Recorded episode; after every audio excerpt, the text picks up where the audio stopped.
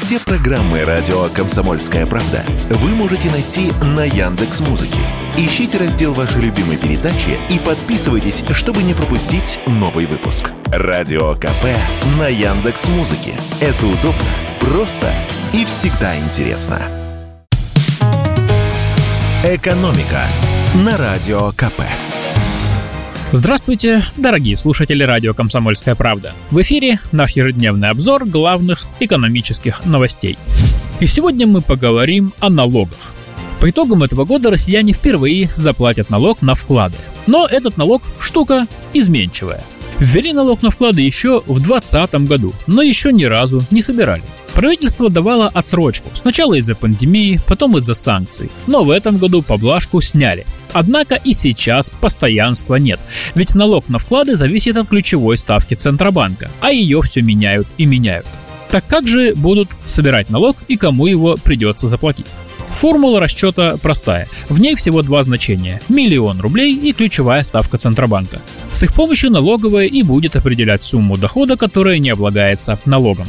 Сейчас ключевая ставка составляет 15% годовых. Поэтому налогом не будет облагаться процентный доход в 150 тысяч рублей. Это 15% от миллиона. За все, что свыше, придется заплатить налог в 13%. Объясняю на пальцах. Если вы заработали на вкладах в этом календарном году 200 тысяч рублей, то берете эти 200 тысяч, вычитаете из них необлагаемые налогом 150, остается 50 тысяч рублей. Вот с них вы и заплатите государству 13%.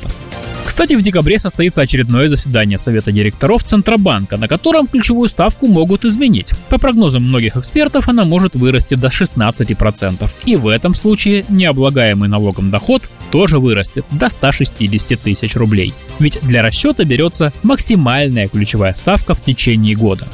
Еще один важный момент. Если у вас несколько вкладов, то считается общая сумма процентов по депозитам и прочим накопительным и сберегательным счетам, которые вы получили во всех банках. То есть разбивать сумму и раскладывать деньги по разным банкам ради снижения налога смысла нет. Налоговая в любом случае обо всем узнает. Дело в том, что Федеральная налоговая служба уже наладила обмен информацией со всеми банками, и они отправляют налоговикам данные о доходах каждого клиента. Налоговая все просуммирует, выставит единый счет и пришлет уведомление в личный кабинет каждого налогоплательщика на портал госуслуг или в обычный почтовый ящик. Это произойдет в конце лета или в начале осени следующего года. Оплатить налог нужно будет до 1 декабря 2024. Кстати, интересный вопрос. Есть ли способ заплатить меньше? Да, есть. Для этого можно разложить свою кубышку в равные пропорции на вклады по всем взрослым членам семьи. Скажем, открыть один вклад на мужа, а другой на жену. Ведь необлагаемый доход в 150 тысяч полагается каждому. Правда, такой фокус удастся провернуть разве что в следующем году, ведь нынешний уже почти закончился. И еще одна важная вещь. В следующем году вам выставят налог за вклады, которые заканчиваются в нынешнем году. То есть, если последний день вклада 31 декабря, то налог вы заплатите в 2024. А если вклад кончается 1 января, то налог с вас возьмут уже в 2025 году. И еще сегодня я коротко хотел бы э, озвучить интересный факт про зарплаты. Вот я, да и не только я, часто рассказываю о дефиците представителей рабочих профессий. Мол, в стране растет производство, нужны рабочие руки, но если задаться вопросом, кто из представителей неофисных профессий зарабатывает больше всех, то выясняется, не инженеры и не токари с фрезеровщиками, а водители такси. К таким выводам пришли эксперты портала по поиску работы HeadHunter, проанализировав почти 800 тысяч вакансий. По их подсчетам, таксист сегодня в среднем получает до 105 тысяч рублей в месяц. На втором месте среди рабочих специальностей – курьеры со среднемесячным доходом выше 90 тысяч рублей.